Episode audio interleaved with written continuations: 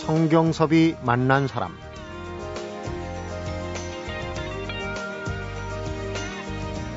손은 한 사람의 역사이자 세상과 소통하는 아날로그적 열쇠다.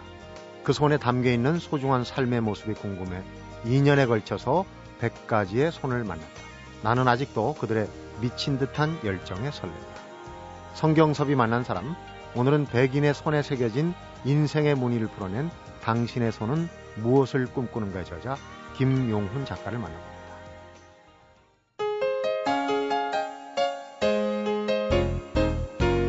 네, 김용훈 씨 어서 오십시오.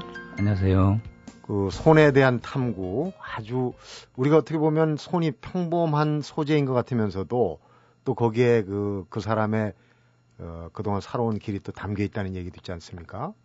열 사람도 아니고 스무 사람도 아니고 백 사람의 손을 들여다보셨는데 평소에 손에 좀 관심이 많았던 모양이죠? 어, 제 손금도 좀 특이해서 뭐 관심이 있긴 했는데요. 제가 아이티 업체에 근무하다 보니까 아날로그적인 그 느낌에 좀 더 갈구를 했던 것 같고요. 네. 그러다 보니까 손이 따뜻함을 대변하는 것 같고 해서 음. 관심을 갖게 됐습니다. 그렇군요.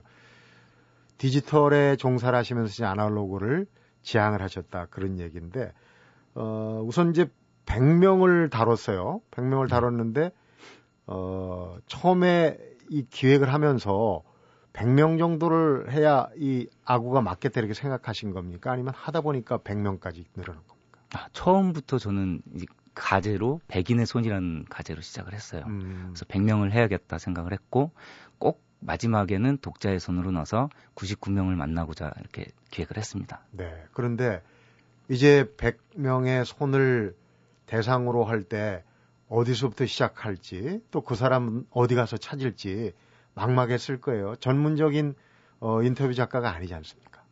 그 기준을 저는 이렇게 잡았어요. 어, 소신, 그러니까 각계각층에서 유명한 걸 다 떠나서 네. 각계각층에서 오랫동안 한눈 팔지 않고 그 일을 꾸준히 해오신 분. 소신이죠. 예, 예. 네. 그게 가장 큰 기준이었고요. 거기에서 출발을 한 거죠. 음, 예. 소신이 우선 개, 제일 중요한 그런 예. 키포인트였고, 어, 그 백인의 사람들을 이제 선정을 했어도 막상 만나서 그 속 깊은 얘기를 듣고 지금 사진도 같이 올랐단 말이에요. 예. 손바닥을 펴서 사진을 보여주고 또 작업하는 장면을 찍고 이런 거 허락받기가 쉽지 않았을 텐데 나름대로 무슨 노하우가 있었습니까? 근데 사실은 이 취지를 말씀드리고 나면 대부분이 흔쾌히 응하셨어요. 네. 거의 다 한 구십구 퍼센트는 아, 너무 취지가 좋다고 해서 처음에는 좀 어, 고사하시는 분들은 아, 내가 겸손하게 네. 내가 이런 데 낄 그게 안 된다 음. 말씀하셔가지고 조금 오래 이제 설득을 시켰고요. 근데 대부분이 어, 흔쾌히 하셔가지고 그렇게 사진 찍거나 하는 데는 어려움이 없었습니다. 음. 네. 그런데 찾아가는 과정이 네. 혼자서 사실 저도 이렇게 프로그램을 하다 보면은 어떤 분을 좀 모셔야 되는데 그 수소문 할 길이 없는 경우가 많이 있거든요. 네. 한두 명도 아니고 백 사람의 그 사는 곳 찾아다니기 쉽지 않았을 것 같아요. 어려운 부분도 있었고요. 네. 그러니까 제가 뭐 그분의 핸드폰 전화, 전화번호를 알고 있는 것도 아니고 뭐 아름아름으로 이렇게 알 수 있는 것도 아니니까 예를 들어서 이종범 선수 같은 경우는 네. 뭐 기아 타이거즈 홈페이지 어, 공용 전화번호에 전화를 음, 걸어가지고 무작정 예, 배시를 했군요. 예, 네. 걸어가지고 똑같은 설명을 한 다섯 번 이상 거친 것 같아요. 음. 이제 누구도 바꿔주시고 바꿔주시고 해서 같은 설명을 드리고 결국에는 이제 홍보팀까지 연락이 돼가지고 연결이 됐죠. 네. 네. 어떻게 보면 김용훈 씨의 설명이 좋았거나 진정성이 그대로 전달이 되지 않았나. 좋게 봐주신 것 같습니다. 백 사람이라는 것도 의미가 있지만은 뒤에서 이제 차차 풀어가겠지만은 어, 이 인터뷰를 진행을 하고 책이 나오기까지 한 이 년 정도. 예. 어떻게 보면 굉장히 먼 길을 돌아서 어, 와, 온 그런 셈인데 그렇게 아무리 백인이라도 이 년까지 걸릴 만한 일이었나요? 저는 처음에 시작할 때 이게 육 개월 만에 끝날 거라고 생각을 했어요. 네. 근데 하다 보니까 정말 이 년 동안 인터뷰를 했고요. 그러니까 책이 나오기까지 삼 년이 걸렸는데요. 서울 근교에 계신 분들도 계시고 지방에 계신 분들도 계시고 뭐 부산에 계시기도 하고 여러 곳에 계시기 때문에 제가 어, 메인 일이 있기 때문에 네. 어, 평일날은 퇴근 후에 서울 근교 찾아다니고 어, 주말에는 이제 지방을 찾아다니고 하다 보니까 이 년이 걸렸습니다. 네. 그러니까 생업으로 하는 일, 예. 공급받는 일은 따로 놔두고 다니신 거군요. 예. 혹시 생활비가 나오는 직업은 어떤 건지 여쭤봐도 되겠습니까? 아, 저는 아이티 업체 홍보실장으로 있습니다. 아이티 업체. 예. 구체적으로 밝히긴 그렇고. 그런데 이 취재기를 보니까 참 공감이 가면서도 힘들었겠구나 하고 생각하는 게 이 전국 팔도 방방곡곡을 찾아다니는 거 아닙니까? 그렇다면은 길눈이 상당히 밝아야 되는데 어디 가서 누구 찾기가 쉽지 않거든요. 근데 길치라면서요? 예, 저는 왕길치입니다. 네. 네. 그 길, 길눈이 예. 어두워가지고 겪은 고생도 참 많았을 것 같아요. 보면 이 장인분들이 이렇게 지방 같은 데 보면 이렇게 어, 소목장 같으신 분들도 산 속에 계세요. 네. 그러다 보니까 더 힘들었는데 그 전 이제 어, 애초에 시간을 좀 한 시간이나 좀 넘게 넉넉하게 잡아놔요. 길치다 보니까. 네. 그래도 또 헤매는 경우도 있고요. 그래서 어떤 분은 금속장 하시는 분은 직접 데리러 오시기도 했고요. 네. 예, 제가 패를 끼치기도 했습니다. 네. 예. 직접. 예. 그런가 하면 또 막다른 골목에서 이제 포기할 때쯤 갑자기 또 나타나는 경우도 있고 이 음, 만남이라는 게 참 그런 것 같아요. 예. 여정을 쭉 되도록 해보면서 좀 어려웠던 에피소드, 본론에 들어가기 전에. 예. 가장 이렇게 섭외가 힘들었던 분은요, 음, 제가 이제 화가를 할지, 어, 생각을 하다가, 화가보다 조금은 더 따뜻한, 뭐, 분야가 있지 않을까 생각을 해봤어요. 그래서 결국은, 어, 영화 극장 간판 화가 분을 섭외를 시작을 했죠. 네.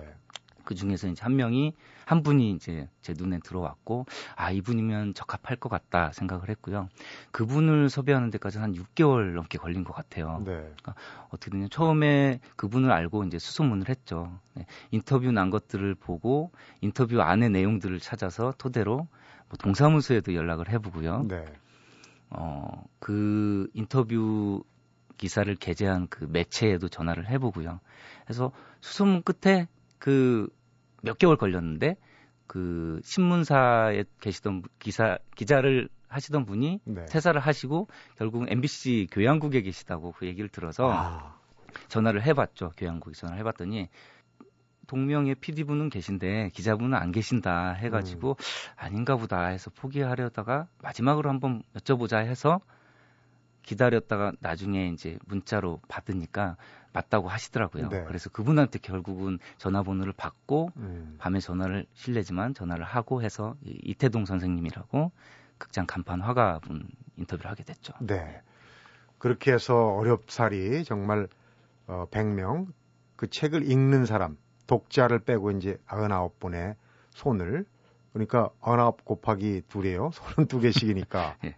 어, 소신을 굉장히 중요한 어, 키포인트로 잡았다고 하는데 우리가 이제 손 하면은 앞서 잠깐 얘기했지만은 제일 먼저 사람과 사람 간의 관계에서 내미는 게 손 아니겠습니까? 그리고 그 손에 무엇을 잡느냐에 따라서 또 사람의 인생이 바뀌기도 하는데 그런 손이라는 개념에 착안을 해서 크게 이제 카테고리를 어떻게 잡으셨는지 그게 우선 궁금하니 뒤에 이제 구체적으로 어느 분들을 만나 뵀는지를 이제 얘기를 하겠지만 사실은 처음부터 인물을 잡진 않았고요. 그 직업으로 나눴어요. 네. 나눠서 백 개가 넘었습니다. 보면.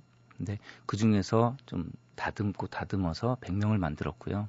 그분들, 아, 그 직업군 중에서 가장 적합한 분을 찾아 나섰죠. 네. 그렇게 한 분 한 분 섭외를 하면서 인터뷰를 가면서 동시에 진행을 했습니다. 음, 그러니까 손을 쓰는 주로 손을 쓰는 예를 들어서 뭐 축구 선수의 손은 없을 거 아닙니까? 예, 대부분이 이제 손을 활용하는 분인데요. 보면 추상적인 부분도 몇 분은 계세요. 네. 예를 들어서 유에프오 전문가라든지 음. 그분의 손이 궁금하기도 했고요. 또 뭐 아기의 손이라든지 갓 태어난 아기의 손, 네. 뭐 등등 예, 손하고 직접적으로 연관은 없지만 추상적인 걸로 연결되는 분들이 가끔 계셨죠. 음. 그리고 이제 우리 언론 보도에도 자주 나오는 손과 관련된 그런 분들도 아마 참고를 했을 겁니다. 예, 뒤에 예. 나오는.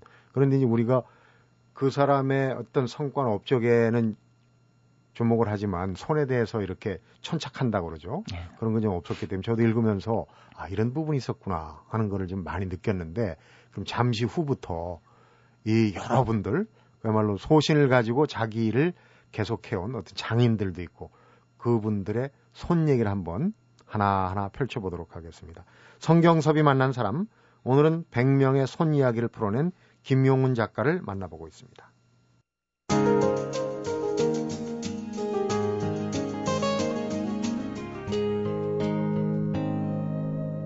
성경섭이 만난 사람. 앞에도 얘기했지만 이제 손이 그 사람의 걸어온 길을 가장 적나라하게 보여주는 것 같아요. 예전에 우리 뭐 육이오 전쟁 때도 노동자인지 배운 인텔인지 구분하는 게 손을 봤다고 그러지 않습니까? 손에 이렇게 굳은 살이 있나 없나. 여러분들을 만나면서 손에 그런 부분이 읽혀지는 그런 경험을 하셨겠어요? 예. 보면서. 무슨 전제로 볼 때 손들을 쭉 이백 개 가까운 손을 보고 다니면서 이 손과 그 사람의 인격, 인생과 과연 직접적인 관계가 있다고 생각을 결론을 내리셨는지 그 먼저 궁금하네요. 예, 그런 것 같습니다.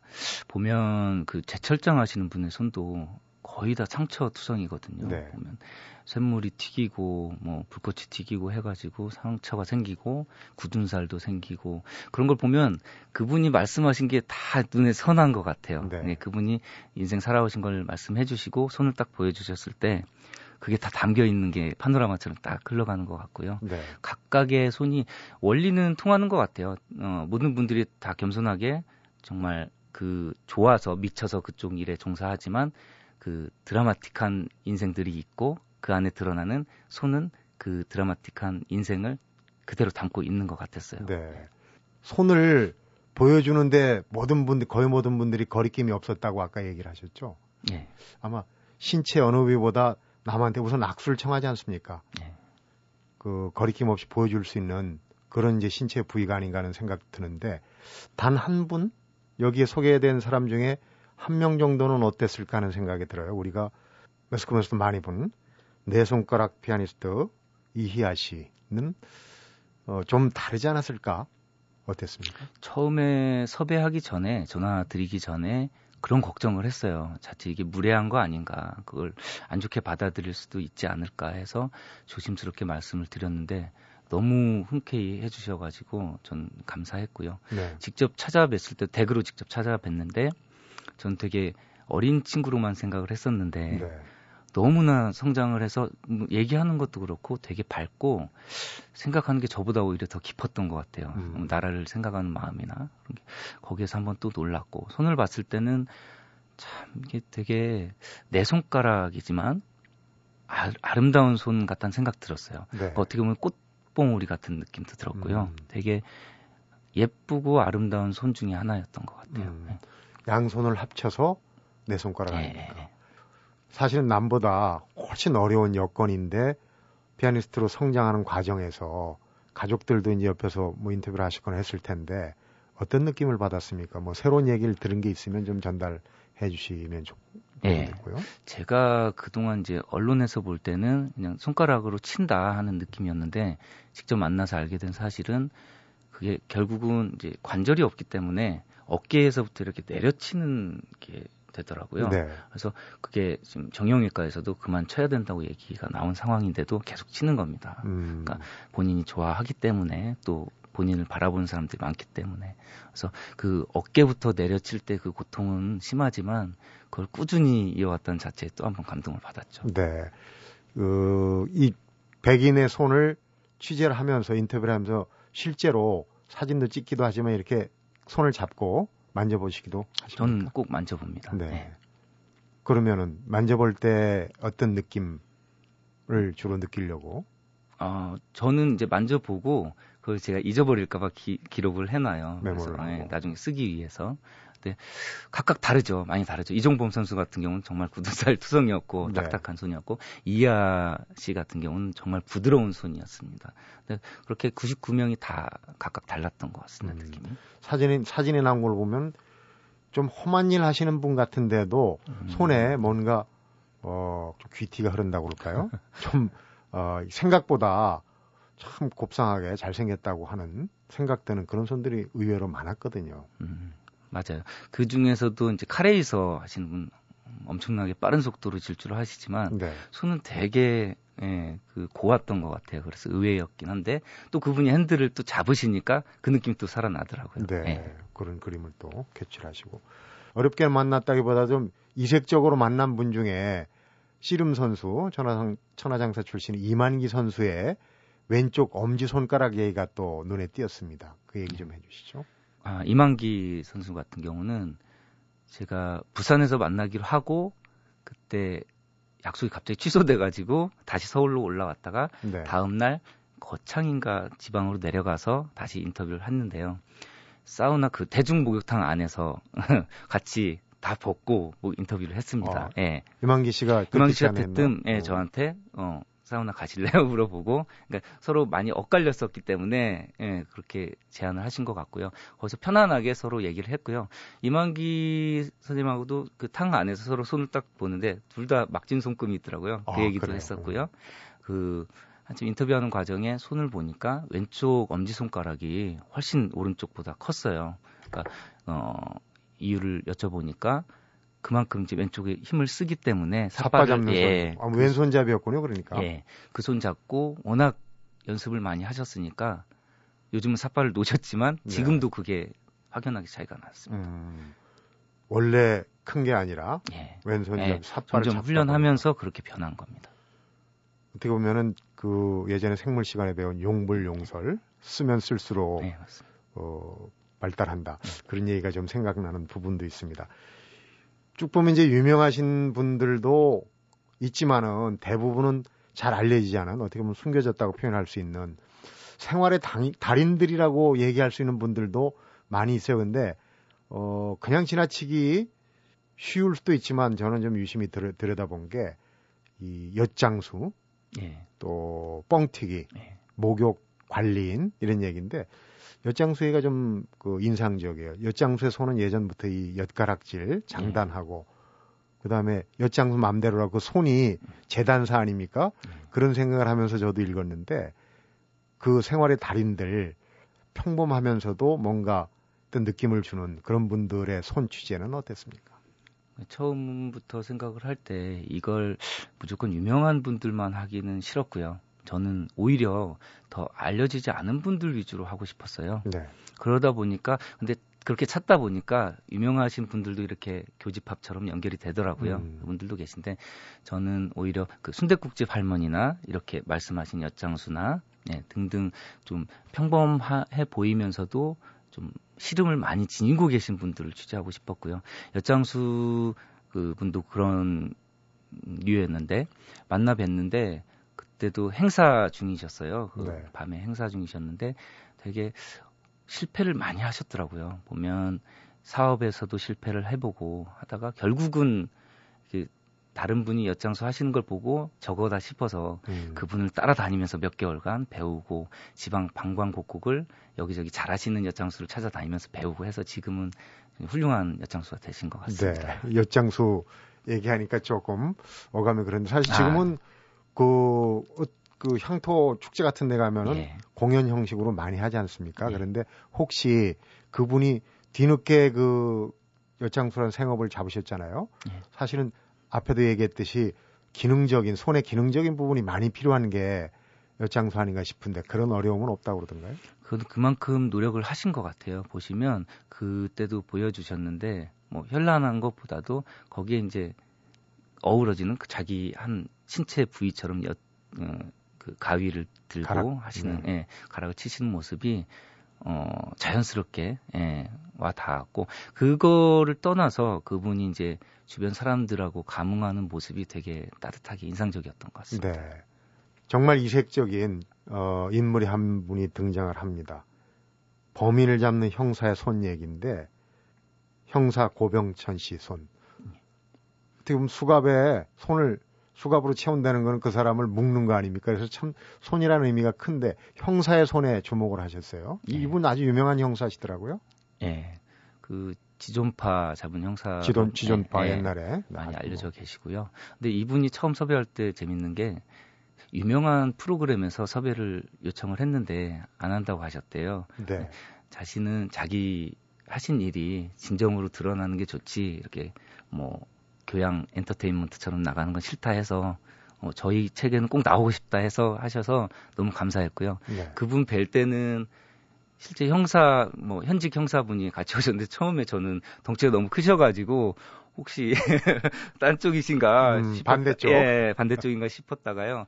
결국은 화기애애하게 인터뷰를 했던 기억이 있습니다. 네. 근데 음, 별명이 불곰이시더라고요. 음, 형사 반장님이. 네. 근데 그만큼 의지력이 강하셔서 그 당시에는 무슨 사건이라도 해결하지 않을 수 없는 그런 뭐 유명하신 분이라고 음, 얘기를 들었습니다. 손을 잡아보셨을 텐데 어떻습니까? 예, 정말 불공 같았습니다. 음. 예, 묵직하시고 연배도 좀 있으셨는데도 그 힘이 좀 느껴졌습니다. 네. 또 감동적인 손도 있어요. 수화통역사. 장애를 가진 언니와의 얽힌 얘기. 수화통역사 이경례 씨 얘기도 감동적이던데. 이분은 이제 언니가 농아인이었기 때문에 네. 자연스럽게 그 수화통역사로 음, 발전을 하셨고요. 지금도 보면 꼭 수화통역사분들 많긴 하지만 꼭 이분만 찾는 분들이 계세요. 한번 네. 이분하고 해보신 분들은 그러니까 물리적으로 그냥 단순하게 이렇게 직역을 하시는 게 아니라 그 이 사람이 진짜 원하는 게 뭔지를 알아내서 거의 사건 해결사처럼 해결을 해주시니까 네.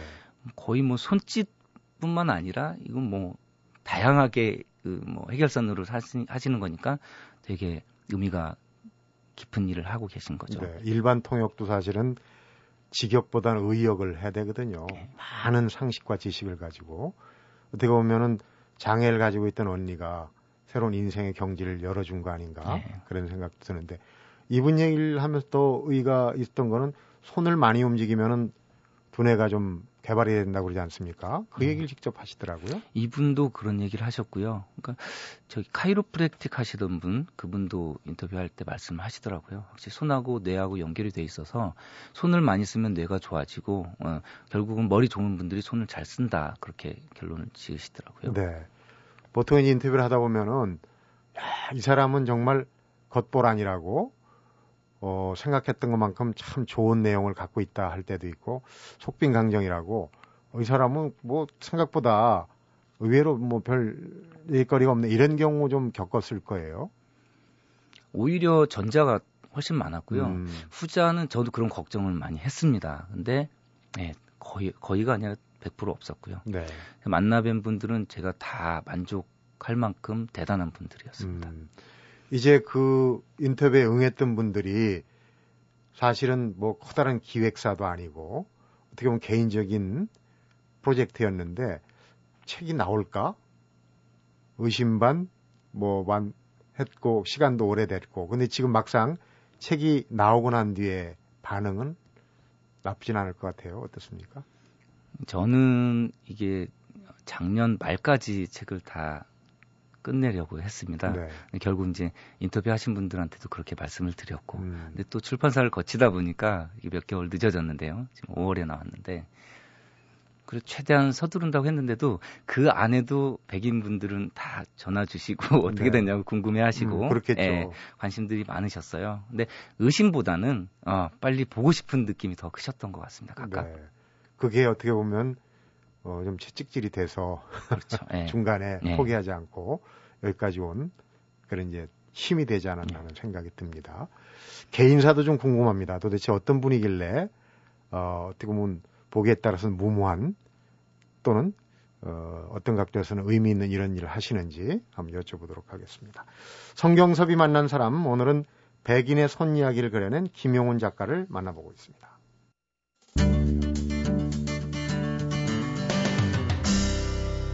성경섭이 만난 사람.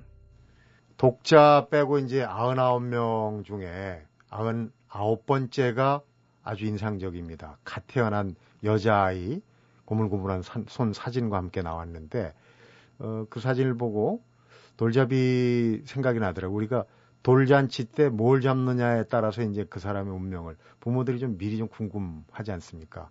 김용훈 작가 같은 경우는 들은 얘기겠지만 돌잡이 때 어떠셨는지. 저는 어렴풋이 들었는데 실을 잡았다고 들은 것 같습니다. 실을 잡았다. 네. 오래 살 운명이군요. 그럼 봐야 알 것 같아요. 네.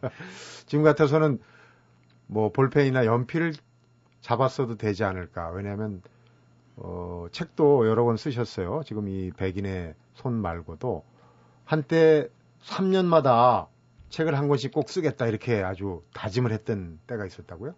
예, 제가 책을 삼 년에 한 번씩 쓰기로 마음을 먹고 이천오 년에 이제 두 번째 책이 나왔고 이천팔 년에 쓸 타이밍이었는데 네. 그때 결혼을 해가지고 늦어진 것 같습니다. 근데 막연히 이 음, 백 명의 손을 하려고 마음은 먹었는데 못하다가 결국은 이제 이천십 년부터 시작을 한 거죠. 네, 결혼을 했더니 책 쓰기가 힘들었다. 이게 이제 신혼살림이 상당히 이제 바람직했다 이런 얘기로 들리는데 필명도 갖고 계셔요. 티토라고 네. 독특한 필명인데 혹시 그 저쪽에 유고 쪽 대통령 네. 티토. 그렇다면은 조금 그 일반적인 그런 그 글쓰기보다는 조금 이념적인 쪽도 다루지 않았나 하는 생각이 들어요. 네, 이념 쪽이라기보다는 저는 그 티토를 존경하는 이유는 그분의 이제 독자적으로 하는 그 활동 폭이 좋았고요. 네. 저는 인생에 있어서는 어, 남의 눈치를 보지 않고 하고자 하는 걸 열심히 하자는 음. 생각에 존경을 한 것 같습니다. 남이 뭐라고 하든 예. 내가 딱 요새 말로 이제 꽂히면 쭉 간다는 얘기인데 어, 이천이 년에 시사풍자 소설을 쓰셨어요. 제목이 아. 쉿 할아버지. 예, 할아버지 쉿입니다. 어, 예. 어떤 풍자를 하신 겁니까?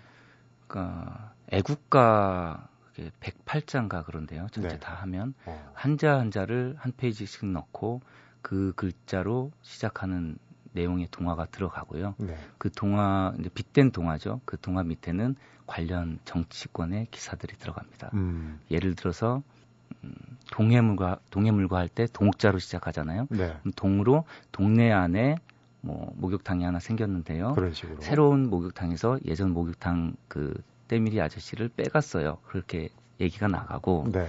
이제 관련해서 철새 정치인 관련 기사가 밑에 나가면 음. 좀 예, 밸런스가 맞고 좀 의미 있는 메시지를 줄 것 같아서. 네. 동네 목욕탕의 목욕 관리사입니다. 아, 목욕 관리사입니다. 죄송합니다. 그렇고, 그러니까 그 다음에 이제 해자로 시작하고 물자로 시작하고 한 거군요. 지금 백인의 손을 천착한 거하고 어, 비슷한 그런 패턴인 것 같아요. 우리 김용훈 작가가 그런 패턴을 좀 좋아하시는 게 아닌가. 그런데 이천팔 년에, 이천오 년이군요. 이번에는 이제 어린 왕자가 아니고 늙은 왕자라는 이것도 이제 동화 형식인가요? 예. 모티브는 어린 왕자에서 따오긴 했는데요. 우리나라 우리나라 청년들이 거의 대부분이 학교에 똑같은 생활을 하면서 중학교를 가야 되고 고등학교 가야 되고 대학교 가야 되고 그런 천편일률적인 방식이 너무 싫어 가지고 뭐 물론 공부를 좋아하는 사람들은 그렇게 해야겠지만 공부를 공부 쪽보다는 뭐 운동이나 다른 쪽에 관심이 있으면 네. 그런 쪽에도 관심을 가져야 되겠다는 생각을 해 가지고 그러니까 세상에 할 건 너무 많다. 단순하게 교과서만 보지 말라 하는 의도에서 책을 썼습니다. 네. 경력을 보니까 최초로 서민 음반사를 설립했다.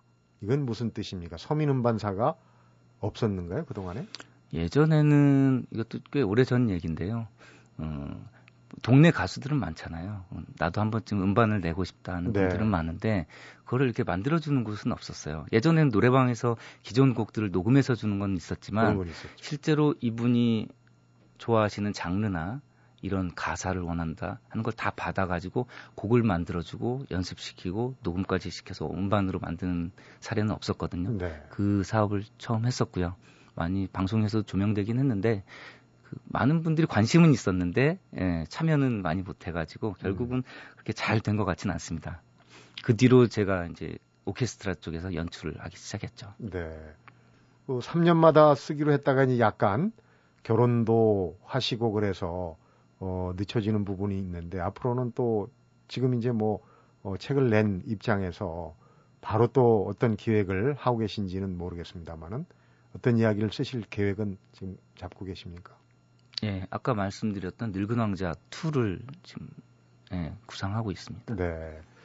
자, 이제 오늘 손에 대한 얘기를 쭉 들어봤는데 마무리를 해야 될 시간인 것 같습니다.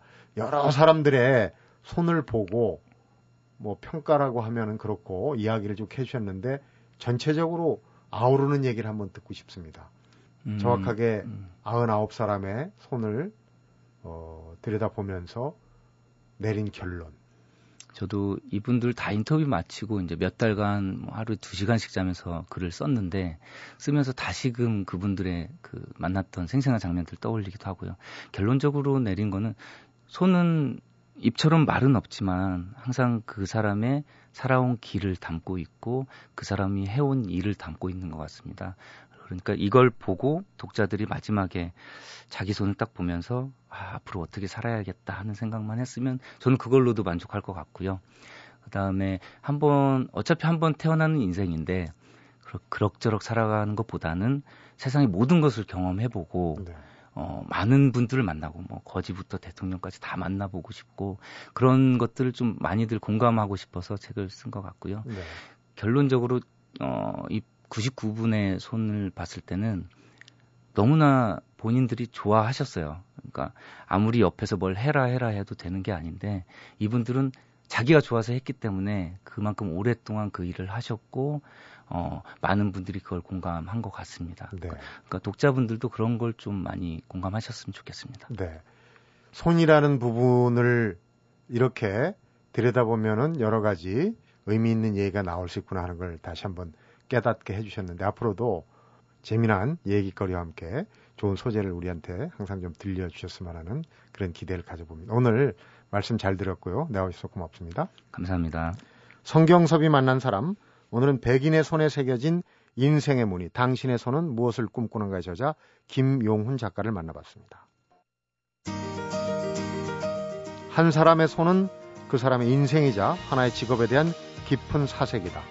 잊혀가는 것들을 움켜쥐고 뚝심으로 자신의 길을 가고 또 대화를 넘은 소통을 이끌어내는 과거와 현재를 연결하는 시대의 장인들, 그들의 삶을 들여다보는 건 그 자체만으로 특별한 경험이었다고 얘기하는 김용훈 작가인데요. 그렇다면 내 삶도 누구인가에겐 특별한 경험이란 얘기가 되겠죠. 성경섭이 만난 사람, 오늘은 여기까지 하겠습니다.